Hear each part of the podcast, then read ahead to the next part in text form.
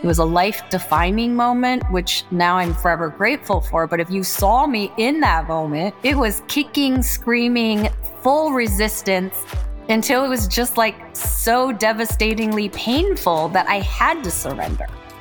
Hello, everybody, and welcome to the latest episode of the Live Into Your Brilliance podcast, the place where we shine a light on the human condition and blow up any illusions that might get in our way. Um, as always, you have your duo of hosts, and this is actually our first in person, live together episode, which is pretty cool.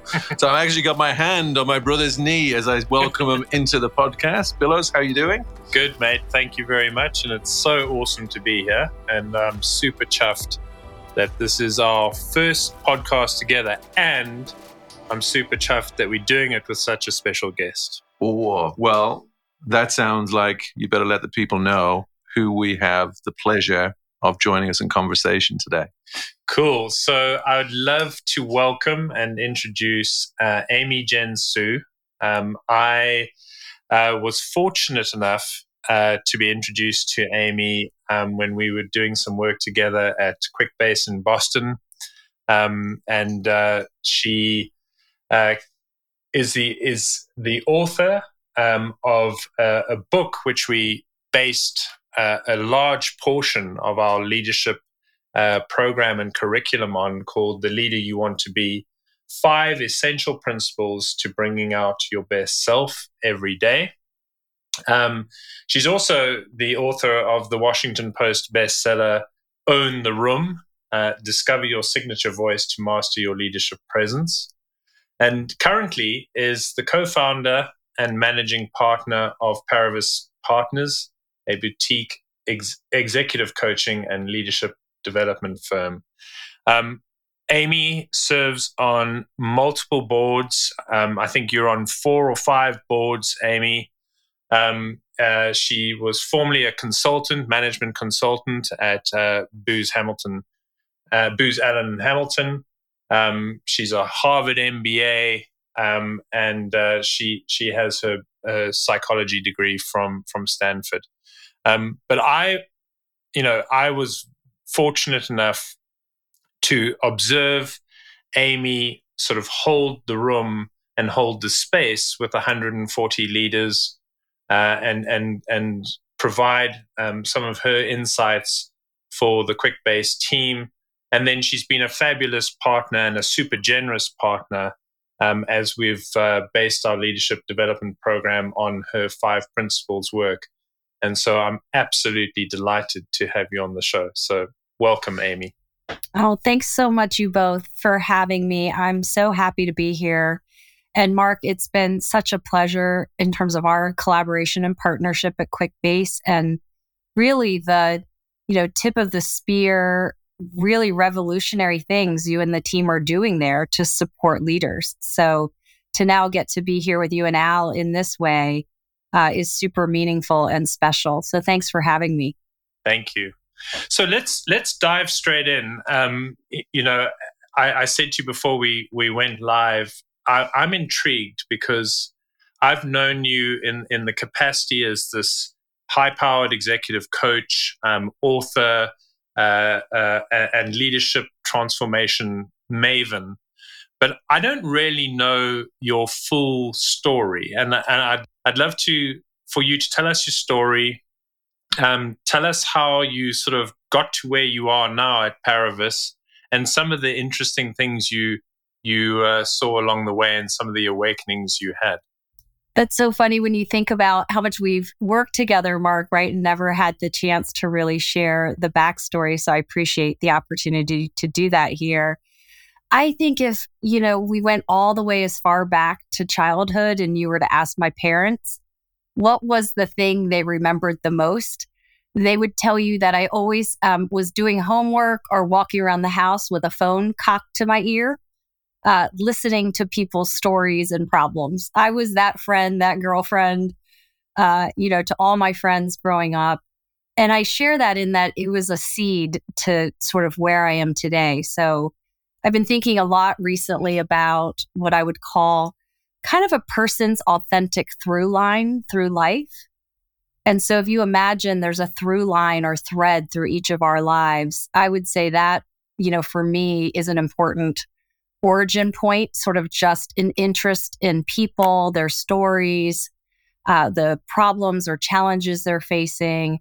And that then carried along the way uh, to undergraduate, where I was a psychology major and fell in love uh, with a class called the Applications of Social Psychology, which was, you know, an important moment. Um, and then I think I continued to follow that thread into the business world and while I began my career in a strategic planning finance function, I think even in those corporate roles, I always was just drawn to the people and the talent and the leaders who shaped and molded me, which then really led to at some point realizing I think I just need to do that, you know, as an expression of life.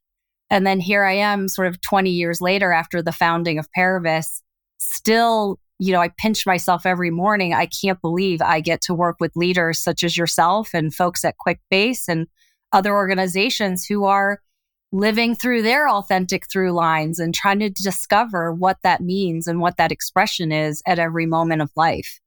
Um, and it's such an honor and privilege to be a part of that. Yeah, and and the one thing that that I I, I loved sort of reading about you is is you know you you did the psychology degree at Stanford, um, but you've also you know thrown yourself into ancient wisdom and Eastern philosophy and and you you yoga and and meditation. And so you've you've you've really blended multiple disciplines interests philosophies to and, and, it comes through so loudly in in the book you know the the leader you want to be. And it it's wonderful to see I think, and it's quite a brave insertion of those elements into what, you know, typically is a very corporate, somewhat sort of sterile genre. And and I think that's really resonated with people. So I'd love to uh, ask you about your your interest there and how you sort of consciously blended those things. I think this search for who are we, who am I, what was I meant to be and the impact or contribution I meant to make in the world has been around in terms of, you know, ancient philosophies, whether East or West. And so I just, again, in the seed of being so fascinated by that question, both in my own life and observing it in others' lives, turning back to, you know, very many thousands of years ago thinking whether Eastern or Western has been really, um, you know, part of my own study and my own learning. I think the Eastern thread obviously comes from being raised by immigrant parents who, you know, we were raised in a family where Eastern tradition and philosophy was very important. My father, from the as far back as I can remember, spoke about that there was a middle way you know, translated in a Western world, we all grew up with the story of Goldilocks, you know, too hot, too cold, too big, too small. And my father used to always just say, like, where's the happy medium? Like, search for that. And it was something he talked about all the time at the dinner table. And, you know, so that was really important. And I think the other marker was, you know, back when I was in the corporate world, there were a couple years where, not dissimilar to many I work with now, we can end up pushing through our bodies. We can end up working more hours than they exist. And I found myself after a snowboarding accident, kind of with a devastating chronic back condition for a couple of years. Uh, that folks may not know about. And I spent two years really in physical therapy healing and really turned to both Western and Eastern medicine uh, to help really help me recover. And so during that time, you know, I ended up working deeply with a yoga teacher who taught me that yoga was not about doing fancy poses, but was simply where my back was on any given day. And if I could sit up without pain, that was a win. And that was what I had to honor and be present to. Um, and I worked with a wonderful acupuncturist who sort of rebalanced my energy during that time. And it was really during that crucial period that I realized, you know, while I appreciate the roles that I had, I was a square peg in a round hole. You know, for as much as I love my finance colleagues, I wasn't born to do that. I didn't have the natural aptitude or energy profile for it. And really, it was during those two years that I made the shift to becoming a coach. Amy, there was a couple of things in what you said there. You know, when you um, asked the question, you said about the question that people kind of go in search of who am I? What's my purpose? I'm really curious as to what you've discovered for yourself on to that question. You know, if someone said to you, "Oh, who are you?" or "How do you answer the question of who am I?" What does that look like to you now? It is such an ever evolving discovery, isn't it? Right? That in any given moment, um, I think I now think of the question of who am I as at this moment in time, what part of the unique alchemy that, you know, I was gifted with and we're all gifted with, am I choosing to express? And that expression is going to choose to manifest a little different in every chapter right? As a college student, that manifested as somebody who loved the study of psychology and did research with one of my professors. When I was at Booz Allen, that expression was how do I facilitate teams and help draw out others' points of view? I think now it expresses very differently in that, uh, you know, even in my board roles, I think I'm looking at organizations from a far greater systems perspective in terms of how do we, you know, sit within an investor's envelope while still growing talent, bringing heart to the balance sheet, uh, you know, still remembering that culture can be a competitive differentiator. So again, there's a thread or an authentic through line that's, I think, been constant, but there's been a dynamic expression of that that's evolved. And that I think for each of us at every chapter of life, we have to uh, be true to ourselves and find that next expression. Do you think that there's is? I love that answer, by the way. I, that and I, I, the uh, the origin through line or the authentic through line is a, a very beautiful way of looking at life. Do you do you see that as like surrendering? You know, we've talked about before on here. You know, Michael Singer's the surrender experiment, and I love the way that you talked about. You know, what is being expressed kind of through you at any point. Is that something that you have found easier to kind of surrender to over time and kind of be, oh, that's what's coming through me now? Um, I'm, I'm curious how you see that because you use the word choice in there as well. And so where where do you see it as being like an active choice or where has it been like almost the oh that's what i'm going that's what's coming through me now and allowing that to emerge I, I love that word surrender, right? Um, probably a lifelong journey and not easy for those of us who also have a control freak need high need for control dimension such as myself um, i think in earlier chapters when one is younger as you are sorting out identity and building appropriate structures and containers the world of should and the voices of others uh, which are well intended, uh, cloud and make noisier.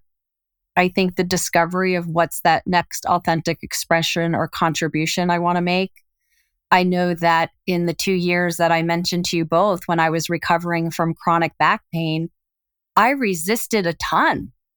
The idea that, oh my goodness, is my career changing? I, I think prior to that thought, you know, I'm a Harvard MBA. I should be a partner in a consulting firm by 30.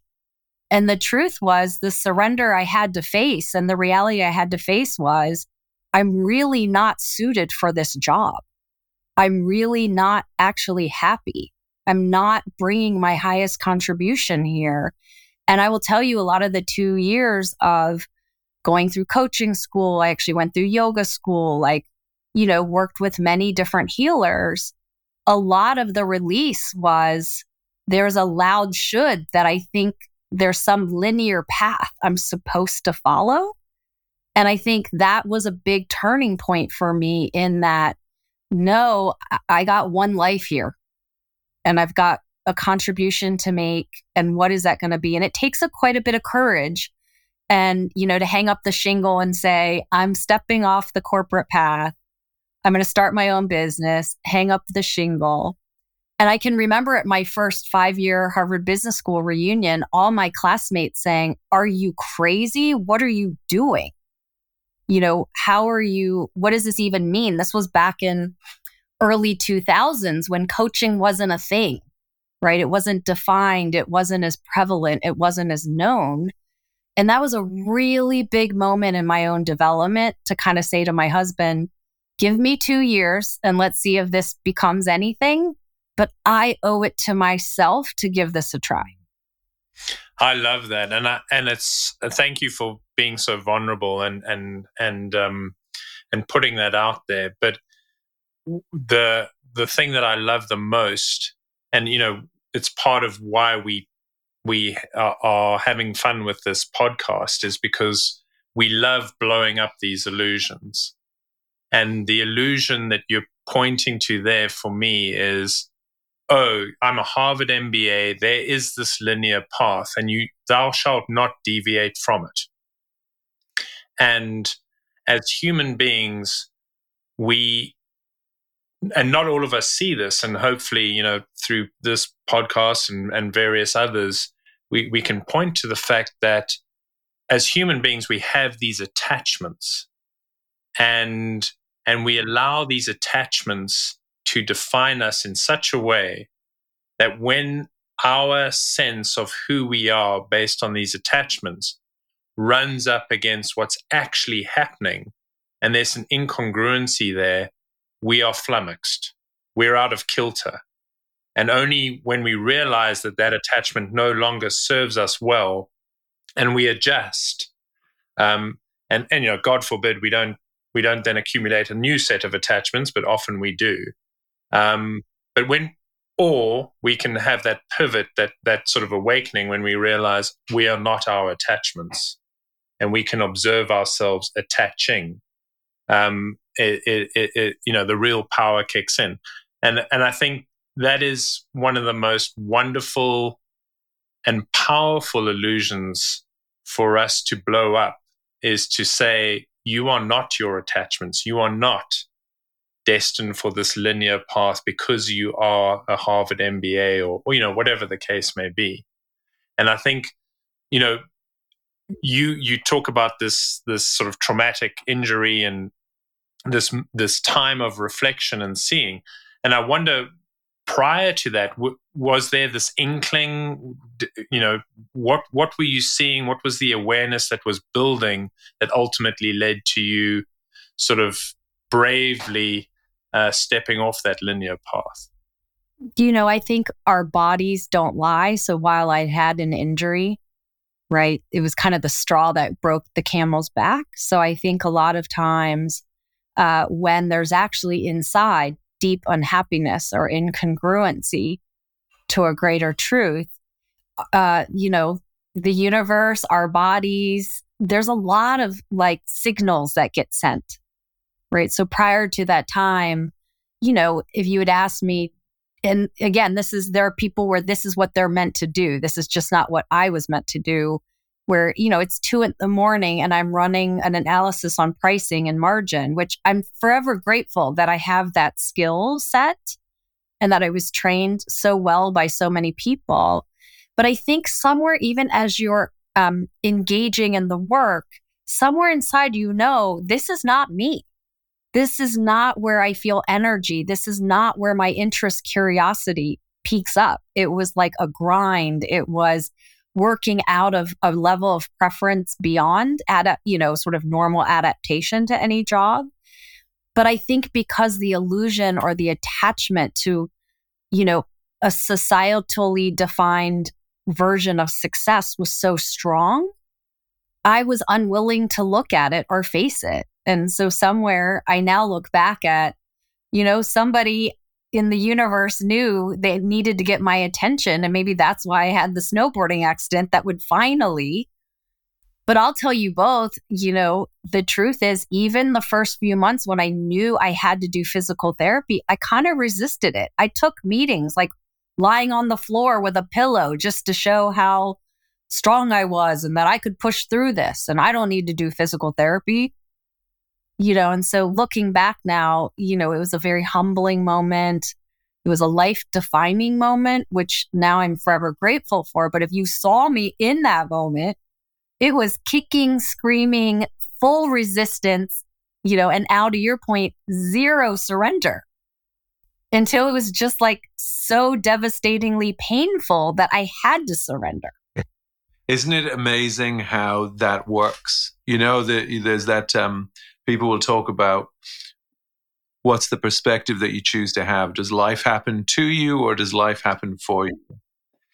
And it, stri- it strikes me that, like, uh, to such uh, like that society now just is so intent on trying to coordinate life and to make life be the way that they think it should be rather than allowing themselves to be in the flow of life and to to be open to what is the gift in this and you know because uh, there's a book on my bookshelf and i think his name is um, will fraser it's uh, it was a young man who was uh, you know, up and coming rugby player, went on his first holiday, dived into the sea, and broke his neck and has been paralyzed from the neck down.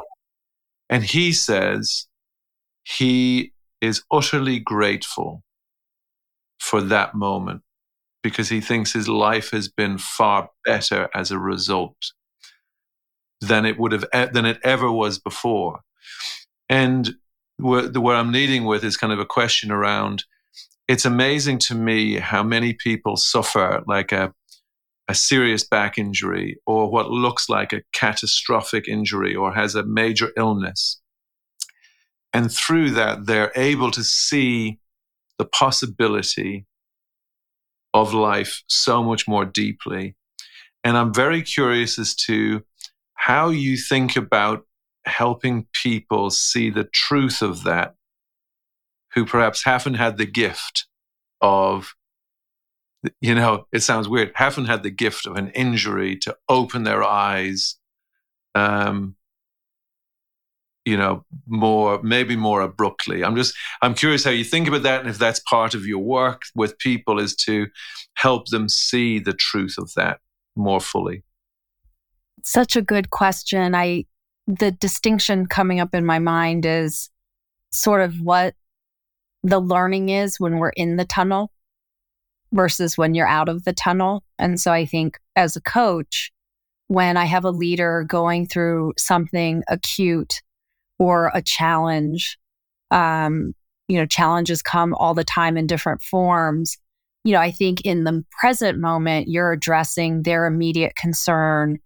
You are in the tunnel with them, trying to provide a flashlight so that they can find the next rock or next step to get to.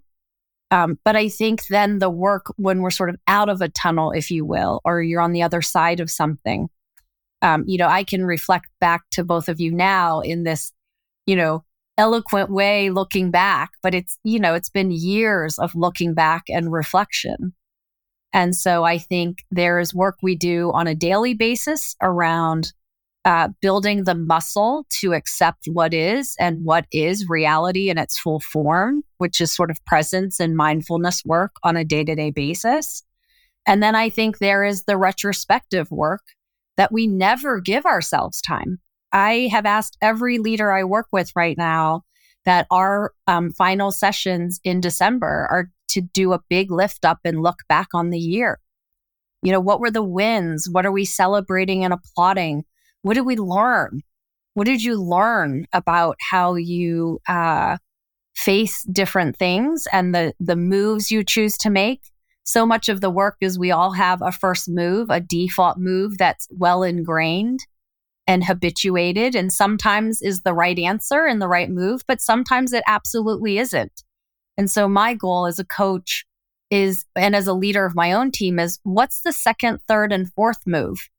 So that as life throws you its wonderful soup of positive and negative challenges, you've got many plays in your playbook uh, so that you can continue to enjoy different situations and audiences or navigate them as they come. Mm.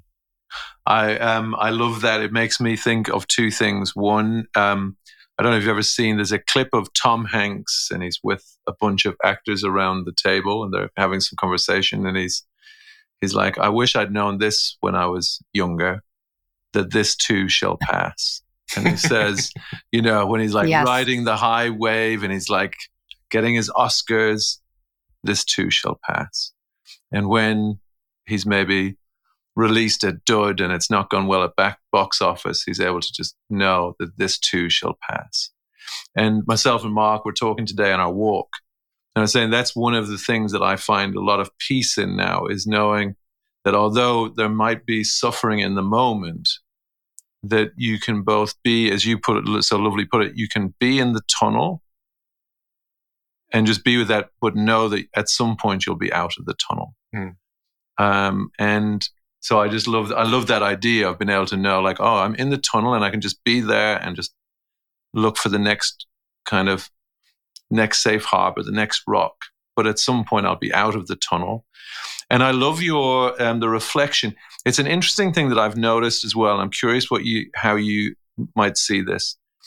When we reflect back it seems to me that there's also like being able to reflect back for insight rather than judgment.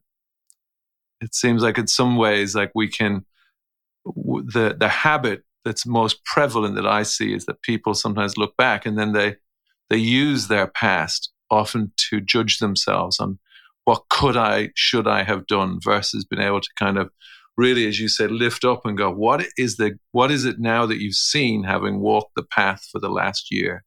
Is that something that you notice? Is that something that you help people like how how do you help people really start as they lift up and reflect to kind of start to um, take those insights on board and and nourish them and and allow them to become a rich part of their being as they move forward. Al i love that you are highlighting this. It has blown me away how on some level we're unkind to ourselves.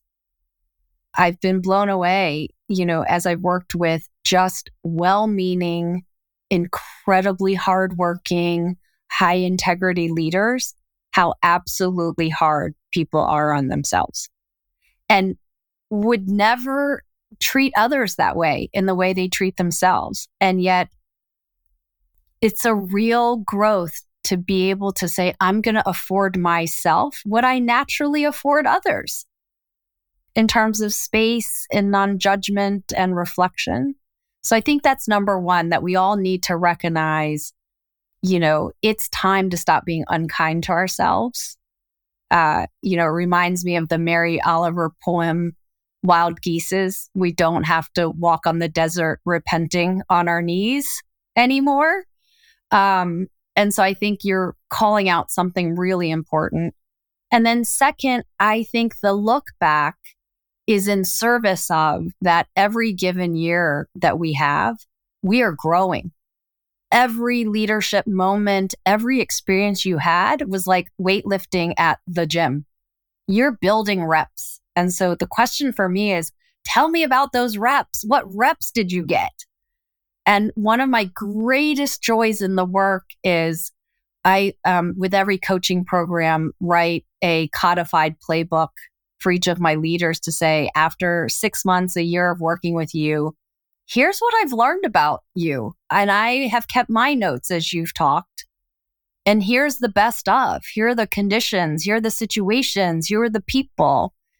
And so we just never take time to celebrate um, or to do an audit, if you will, around it's never going to be 100%. But if you got 60% of what you intended, that is great right? So in addition to this authentic through line I'll, I'll tell you the second thing i'm i'm always listening for two things for a leader. One what's the authentic through line and how does the chapter that we're working in together you know tie to this origin thread? And then two what's the line of progress that's forever embedded in that and growth? And like let's keep celebrating those two things. And if you just feel into those two things and celebrate them and look for them and express them and contribute, that's a pretty rich and full life. Like when people ask me what defines a good life, I would say those are the two markers for me. And I love the way, you know, in your book, and for those who haven't read it, I love the um, the the concept of leader A, leader B, and um, you know when we're when we're in leader A mode, we all know that feeling. We're you know we feel like we've got all the time in the world, and we we're feeling connected, and and we just feel in flow. Um, and and and then when we're in leader B mode, we tend to feel overwhelmed. We tend to operate more from a place of fear and and and uh, and and we we feel like we've got no time and and and we're sort of in the basement of our thinking. But what I love about what you point to is even as we oscillate, because we're human beings and we naturally oscillate between leader A and leader B, and that will never change. Like you know, nobody spends their entire existence in sort of leader A A mode, not even the Dalai Lama. Um, and and uh, what, but what I love about what you point to is be aware of where you are at. So even if you're in leader B mode, if you're down in that basement and you're really struggling to get out of there, to be able to observe yourself there and then take a beat, take that sacred pause or whatever it is that you need to do, and then reorientate and and adapt and move forward from that place. And you might still stay down in leader B mode. You might still be in in and really struggle to get back up. You know, some some people don't naturally just start uh, uh, heightening their consciousness and and um, and and and operating from a higher place. But but being aware of where you're at and and then from there taking the, the, the necessary step forward. And and I think the other thing that I love about what you've what you point to is sometimes you can be in leader A and things are very uncomfortable. Things are very, very hard. But your your come from in those situations makes all the difference.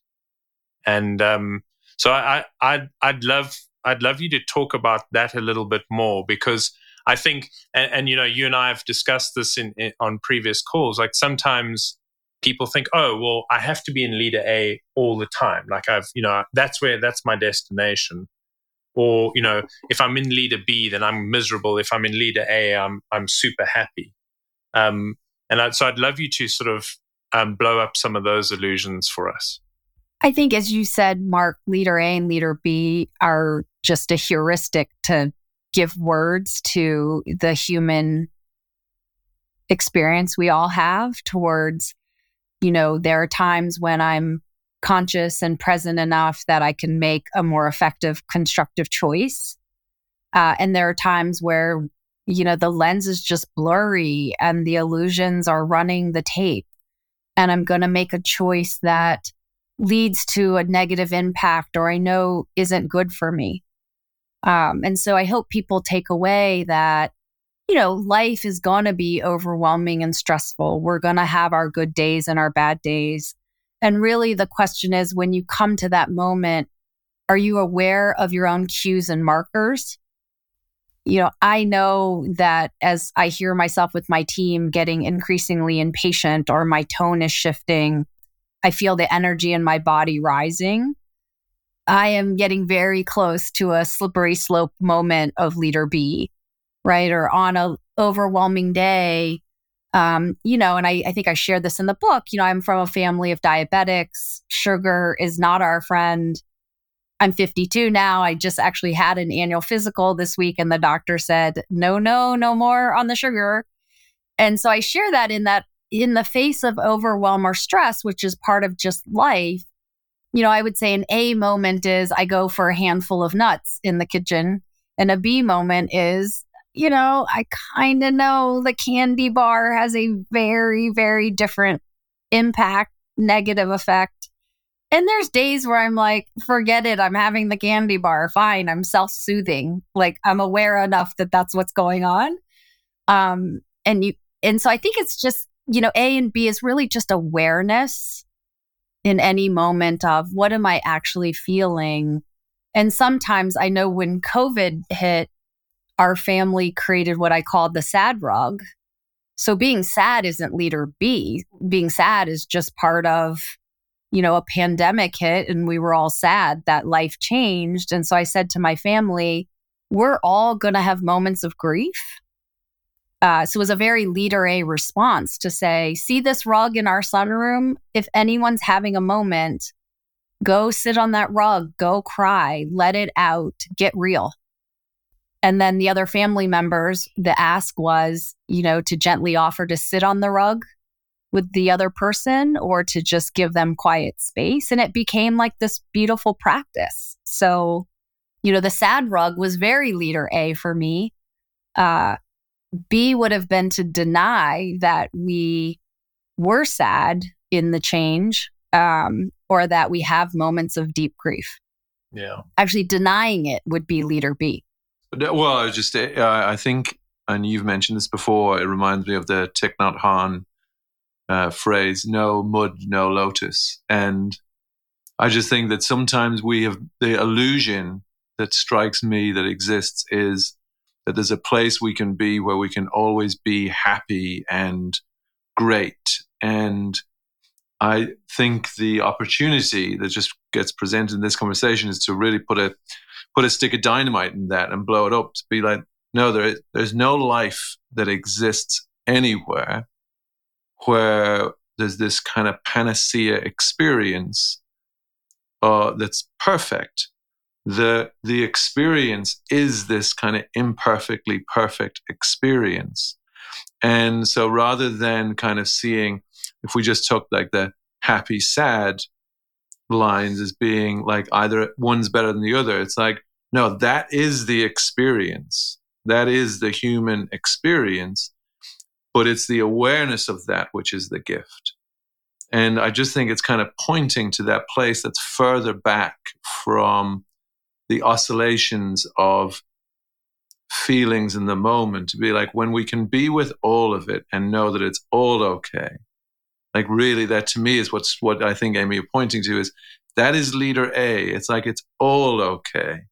And when we're in that awareness, that is the kind of place of peace and, and the come from that holds most opportunity for us. And it's just that sometimes we forget that and we get drawn right up, like it's kind of, we get drawn right forward into the illusion of the moment and we just forget that. And that's almost like the leader B is sometimes we just kind of forget the truth of that. And that's also okay because we'll come back out, but we're just, we're pointing to, to something which I just think is is so important because I, I know that I've, I say it still all the time. Oh, the idea of there. I'll say something and be like, yeah, when, when we get there, it's like there's no there. It's always here and it's always now. Um, and so I, I, I love that. And it kind of leads me to, a, I guess, a question and, and a, a place that I'd love, Amy, to hear your perspective on. Like, I, the, when you talked about, you know, your, um, the injury and you said, you know someone or some place in the universe kind of knew hey like let's let's help amy see something here and i suppose to my mind there is a spiritual underpinning to what we're talking about like a kind of perspective that um, is hugely impactful for me. I think it's what myself and Mark are really passionate about pointing towards. And I'm curious as to what you think the aperture for that entering into like the corporate um the corporate world like how much people are starting to see oh yeah this is someplace. This has real utility. This has real opportunity not just for a person in their lives but it's actually in the corporate context. It's it's beginning to become part of the fabric of that conversation. I'm just really curious where you see that at the moment and what would you know what's your perspective on where the kind of spiritual underpinning meets the kind of the realities of living our lives in a work context or in a personal context. Al, I, I think the really great news is I as I reflect back on when I started as a coach, you know, um, back in the 2000s, this wasn't part of the conversation. And, you know, Mark, to your point around the Eastern piece around meditation or yoga, I can remember the first 10 years of the firm's existence feeling like, wow, I'm really sticking my neck out.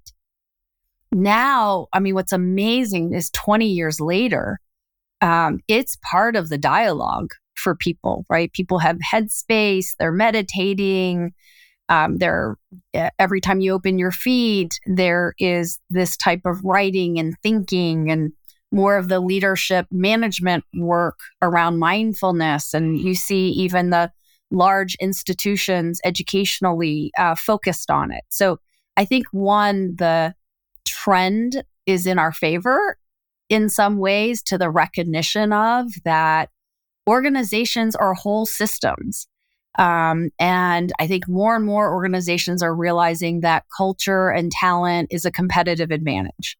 And so if you believe in those two things, then you believe in organizational health, then you have to look at your force work as whole people and to say, if, you know, ultimately we're all here to, you know, do a collective mission for an organization, but find our own role in it and to feel like we matter I think this becomes a very important conversation.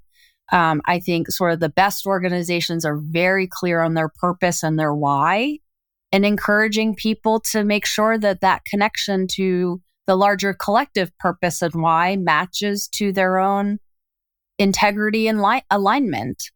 And I've said to leaders, look, you're not going to agree with every decision your boss or the senior leadership team makes. And if 70 to 80% of the time you're in alignment and you can get behind it, you're probably at the right place. But I've also said to leaders, you know, our conversations are 80% of the time you are in huge disagreement to the direction of this company, to the values of this organization. It's not wrong or right. It's just that it doesn't line up to your own integrity or values or purpose. And that incongruence doesn't make you a great employee. And I've said to senior leaders at the executive level when I see that incongruence, you owe it to the organization to actually find this alignment or realize it's time to go. And so those two things have to come together. Al and I were having a, an interesting discussion on our walk yesterday, and um, and I'd love your perspective on this. So when you when you're doing work with a team, um, in particular, um, you know, one of the things that we hold very true is there's no such thing as an objective reality. So, you know, every individual arrives with their set of attachments and their beliefs and, you know, and, and, and to Al's point earlier, sometimes when we go down that slippery slope of, of leader B, we kind of forget about our awareness and we we latch onto our attachments and and we we we ship with this very subjective reality. And sometimes we get mad because we can't we can't understand why people aren't seeing what we're seeing or or what have you.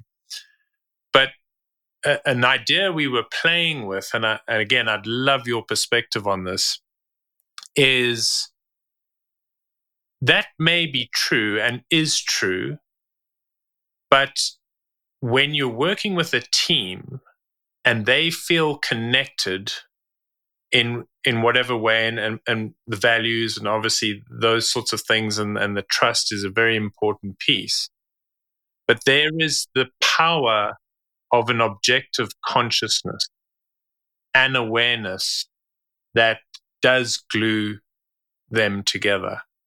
And so we were playing around with this idea of you know there's no such thing as a subjective reality, but there's this there's this force which is an objective consciousness that people feel connected with.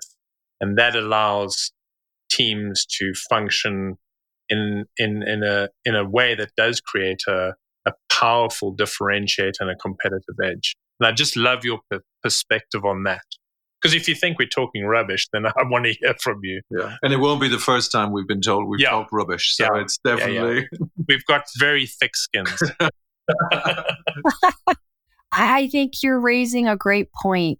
Uh, as teams come together, uh, what's coming to mind for me is, as you said, what I think to differentiate and make clear for yourself as a team member or team leader what is objective you know what is the actual business issue on the table that we together can problem solve which is different than your subjective experience that often is embedded in interpersonal dynamics and stylistic differences and so i think as a member of a team we're always tracking to you know, two things.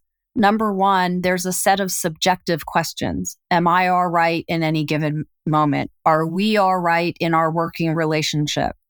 Which is different than what is the problem we're actually being asked to solve and what is right.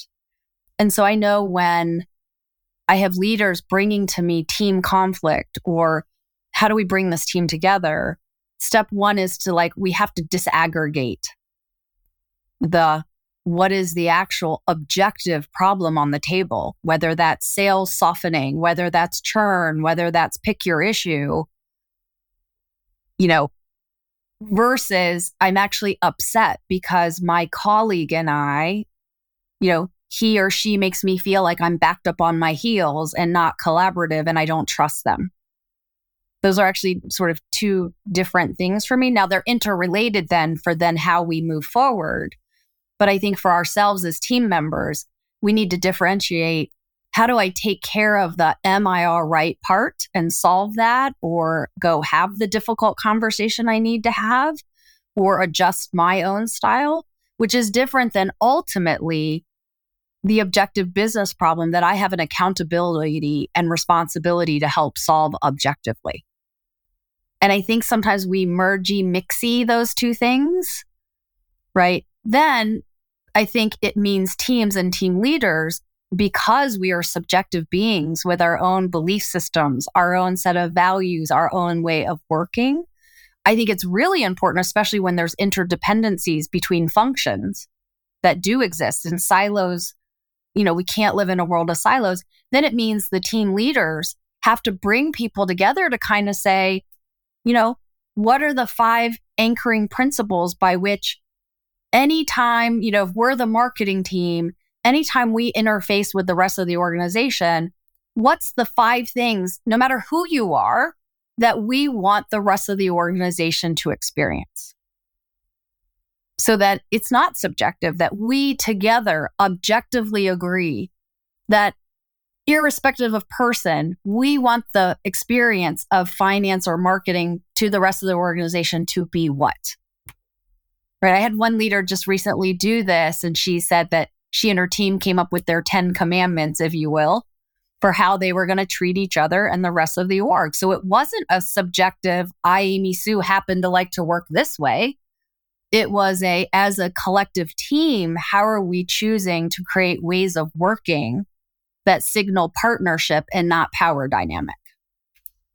So, anyway, that's my reaction to what the two of you were walking and thinking about, which I think is a very important thing to call out as organizations become more complex and far more interdependent across functional areas.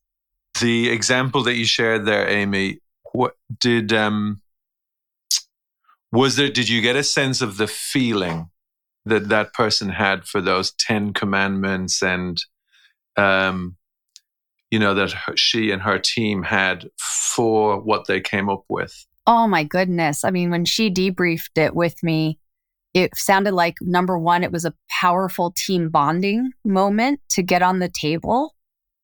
What was important to each member? Where was their commonality? I think it brought them together. I think it had them recommit to each other. What are we promising? What's the vow we're making to one another? And then how do we want to show up together? so that if Bob is with another function or Sally's with another function, we're not being inconsistent and creating confusion. And so I, I think her reflection was even though people are working so hard and there's no time and we're at year end, the reflection from this leader was wow, the day of just bringing my team together to talk through this was gold. And so hats off to her for having the insight, the vision, the courage.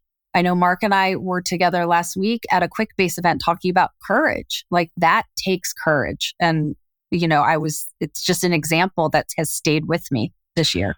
Yeah, like I'm with you 100%. I think we all are. we tip the hat to the leader who has the courage to create the space for conversation and connection.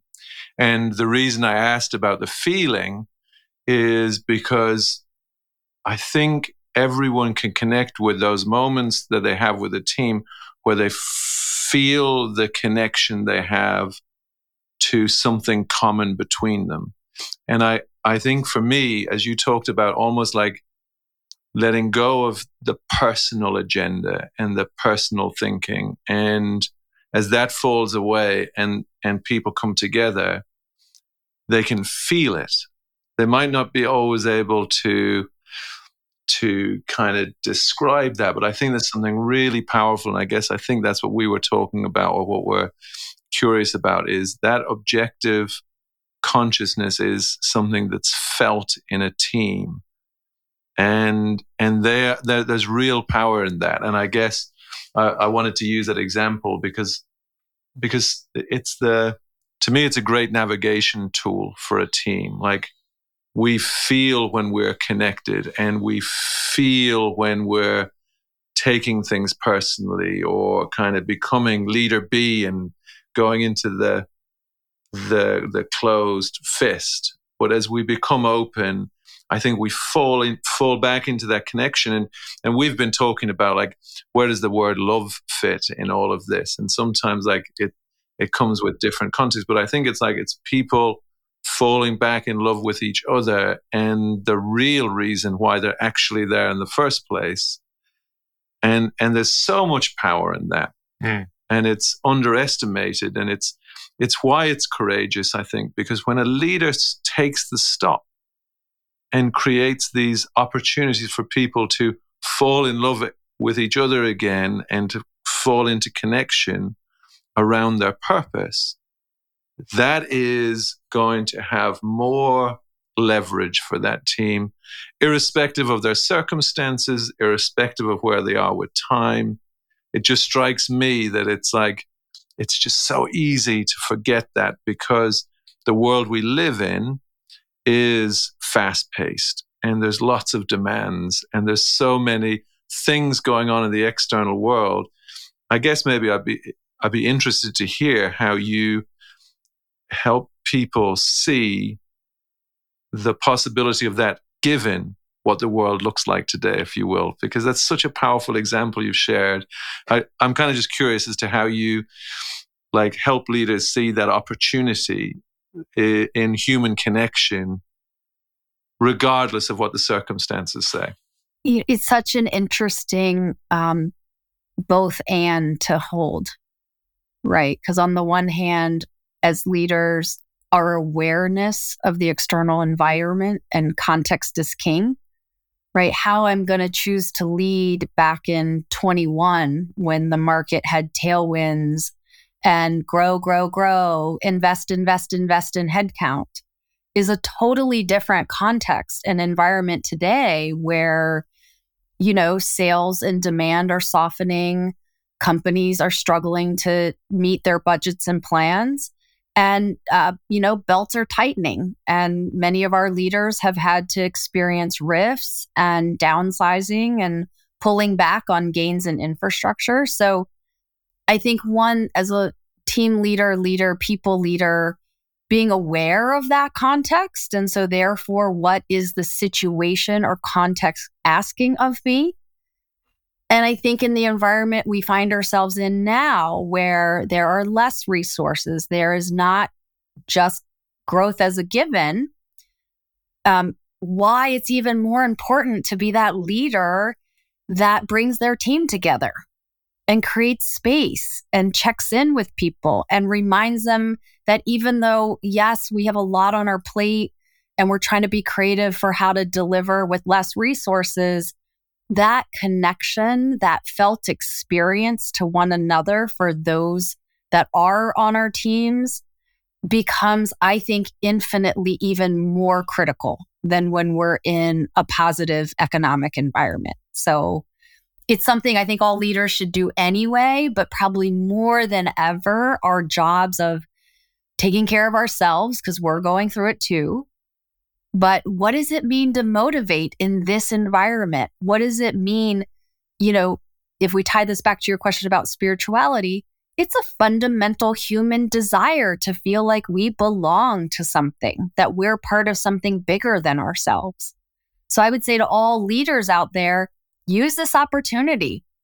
I I think this last year of market economic conditions is one of the best learning playbook building character building, leader building, muscle building years we could have ever had and honestly, 24, I don't think is going to look that different from 23 um, from a business perspective. And so let's not lose the lessons of this year to sharpen the saw for next year. And one of them being, to your point, Al, we live life at a felt experience that is in our body, in our cells. It's a mind, body, emotion experience.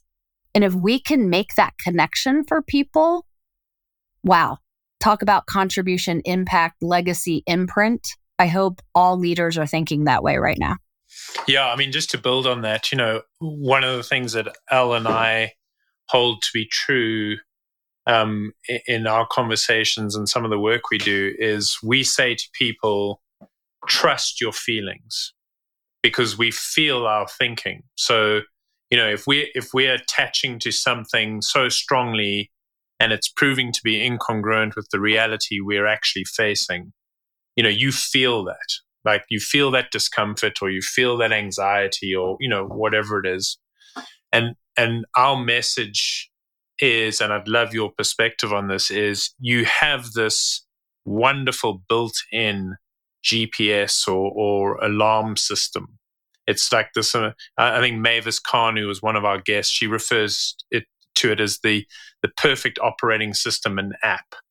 Um, and and so you you have this wonderful built-in GPS that says when you're feeling rough, and I mean I'll be fascinated on your perspective of this as a somebody who tra- trained in psychology, but when you're feeling rough, it's probably because you're attaching to some low level thinking. You're actually your IQ is dropping when you feel good, even in a hard situation, even when you're doing hard things, you're probably attaching to some higher level thinking and and and uh, and so I'd love your your perspective on that because I think it's such a powerful way of of of equipping leaders and say pay attention to how you're feeling because that often points to something which then allows you to do the observation you need to do and say oh actually, where am I at? And what do I need to shift something or make a pivot in order to change the mindset so that I can uh, approach it from a slightly different place? I, I love that you're asking folks to pay attention number one, right? To what is the feeling or the felt experience in a given moment or time. I think the second piece is then to use that as um, information, right? So the distinction for me is can I be present to and be very clear on what I'm actually feeling without becoming the feeling itself or becoming reactive as a result of the feeling? So I, I think that's what you're highlighting, Mark, right? Which is how do we get in touch with it, but use it as vital information that hey, I'm feeling rough at this moment, or I can feel that I'm annoyed about something, but I'm not sure what.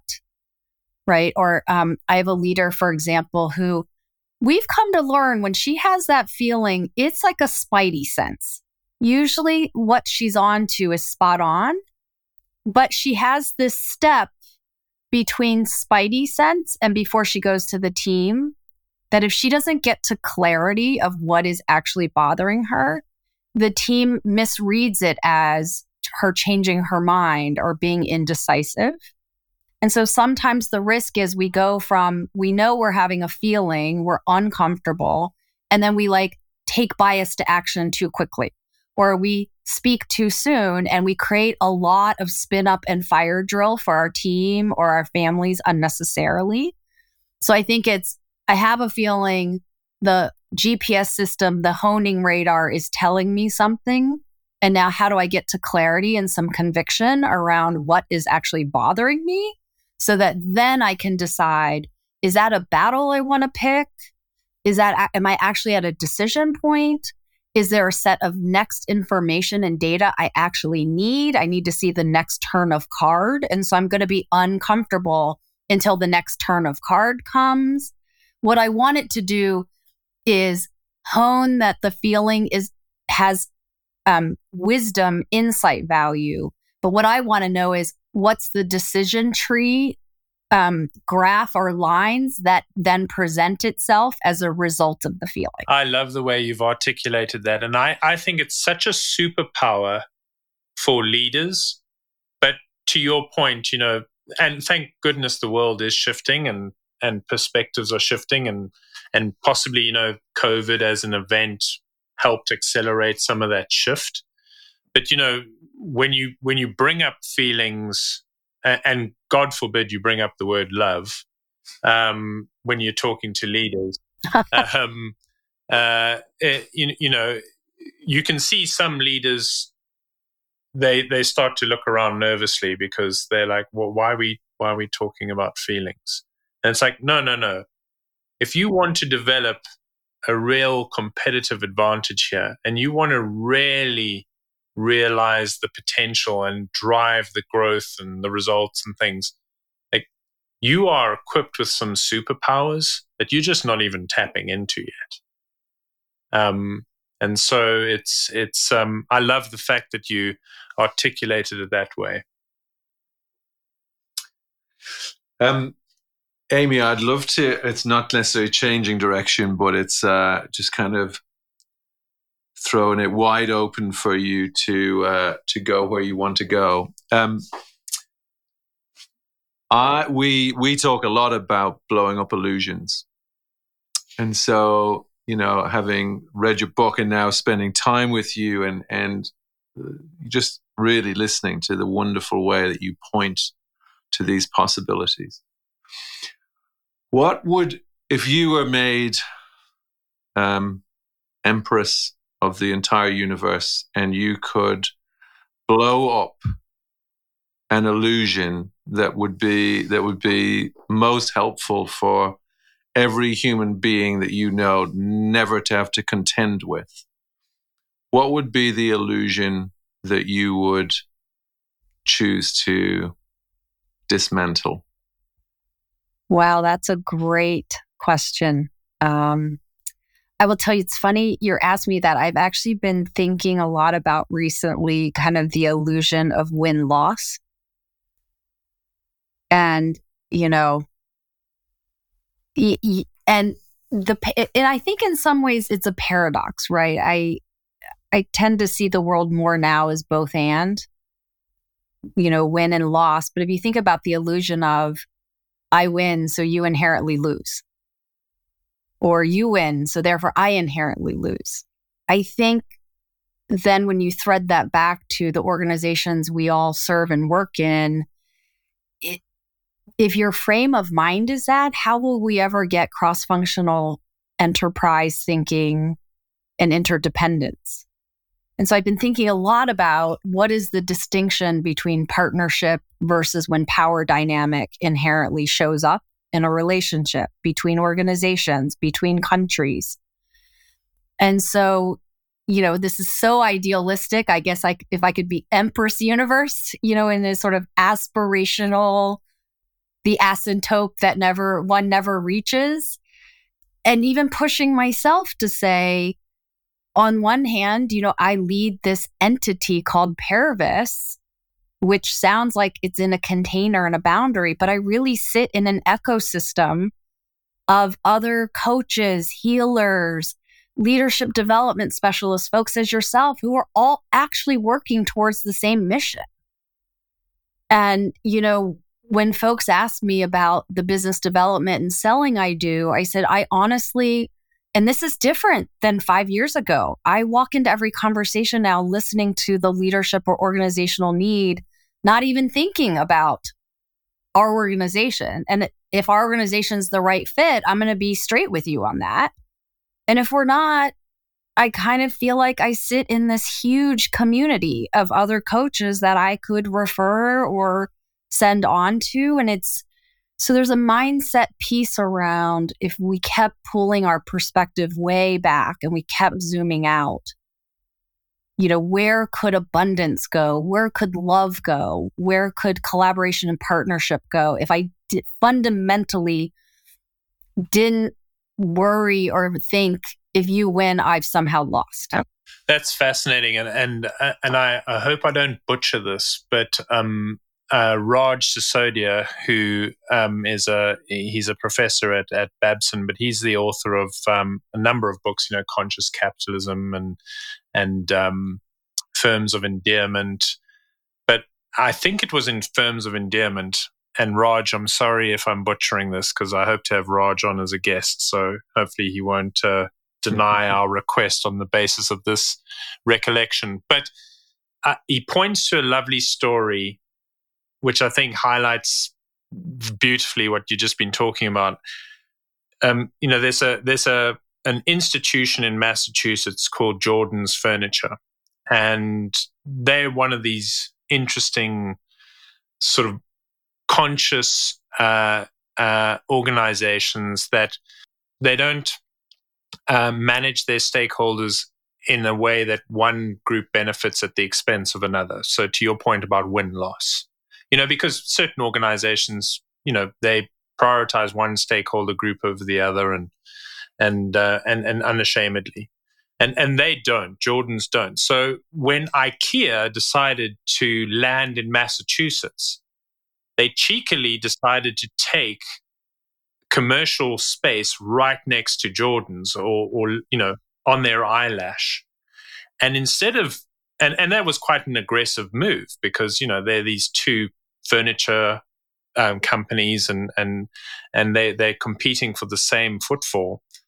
And Jordan's instead of going on the offensive and and launching ad campaigns, knocking IKEA, um, they apparently put up a banner and said, "We are delighted to welcome IKEA to the neighborhood, and and welcome to Massachusetts." And because what they inherently understood was if if we treat all stakeholders equally including our competitors we elevate the the the the benefit and we elevate the consciousness and we elevate the benefit for all associated stakeholder uh, stakeholders in, in, in the equation, including our broader community. And so now they understood that there were these two wonderful choices side by side. So people didn't have to commute 20 miles between different stores to do their shopping. They could come to one place and then make a choice. And then it was incumbent on Jordan's to create the best experience so that they ultimately won the business. Um, but even if they didn't, there was a very good chance that somebody who bought something at IKEA would pop into Jordan's and spend some dollars there that they that they uh, wouldn't have ordinarily. And so I, I just love I love that sort of what you're pointing to there and the exploration of that because I think what Raj successfully showed was you know that the the organizations that br- embrace that kind of mindset outperform the S&P 500 7 to 1 and outperform the Jim Collins uh, uh, organizations um, uh, as well. And so um, it's it's a fascinating thing. And so, on that note, I guess um, my question in all of this is, what what are you going to do next? What are you what are you focusing your sights on in terms of the next book or the next piece of research or the hypothesis that you want to scratch at?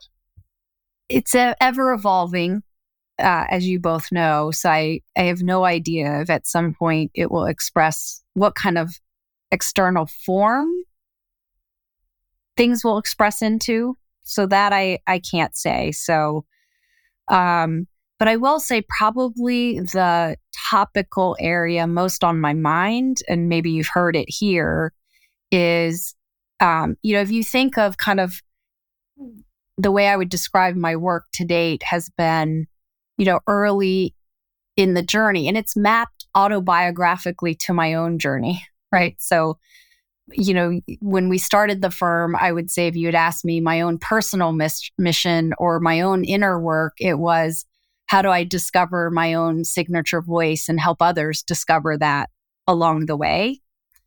Uh, and then I think so that was a lot about presence. You know, what does it mean to have a connected, authentic presence? Then I, I'd say that that evolved into oh, even when one is trying to be present and have good communication skills and voice, in some ways, presence almost becomes an endurance game because then we're up against time and energy, which is really what expressed into the leader you want to be and leader A and leader B. Uh, and I would say if the journey's gone from presence to endurance, for lack of a better word, I'd say the chapter I am now is deeply in an inquiry around essence. Uh, what is the essence? What is the wholeness of a person's life, leadership experience? What's that mosaic and quilt uh, you know, it's almost like those Japanese kintsugi pots where the broken pots that they put back together with beautiful gold lacquer. Um, you know, so how do we honor um, both the sad, the happy, the richness, the high, the low that just makes life? And how do you thread that and integrate that? And so I'd say my own personal mission now is how do I turn 52 last summer? How do I walk into a second half of life? celebrating the imperfections of my own wholeness um, and perfections. How do I hold the perfection of what I was gifted with, but wild imperfections? But it's just me. And how do I be unapologetically me? And how do I help leaders and organizations discover that truth, that reality, and, and kind of hold the whole mix with a little more grace, a little more levity, a little more humor? you know, as I head into decades that for sure are going to bring sorrow and losses. You know, my husband and I have four elderly parents. Uh, we're heading into decades ourselves where health and wellness are more front and center. Um, you know, the, uh, there's this great Franciscan priest I follow named Richard Rohr who talks about second half of life as sad brightness. Um, and you know, that whole body of work on falling falling upward. So that's what I'm up to. I don't know how it's going to show up. I suspect it's showing up in all of my coaching conversations just cuz I've always enjoyed that synergy and symbiotic learning with my leaders where I learn as much from them as I hope they're getting from me. Um, but I, but again, I have no idea how that's going to manifest, uh, if at all, into an external form. Well, well, however it does, uh, I'm in for whatever, however that manifests itself in the world, because that sounds just incredible to me. Yeah. It's to me, you're talking to. I just hear that as like learning to love all of ourselves, and the more we can love ourselves, the more we can open our heart to loving all of everything, including other people, because we are all one and the same, really. And even when you talked about what you would blow up, that's what I heard. Like the further we zoom out, the more we see the truth of our essence, and that what's true for me is true for you. It's true for Mark. And so I just, uh, I absolutely love where you went there. Um, Amy, we uh, we're coming towards the end of this conversation. I could genuinely, I'm sure Mark agrees, we could t- chat to you forever.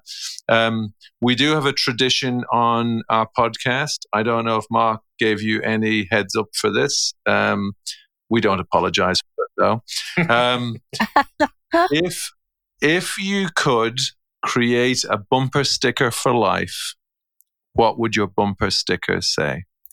Oh, that's a great question. Um, my bumper sticker for life, two things popped in my mind. The first was, uh, you know, do you.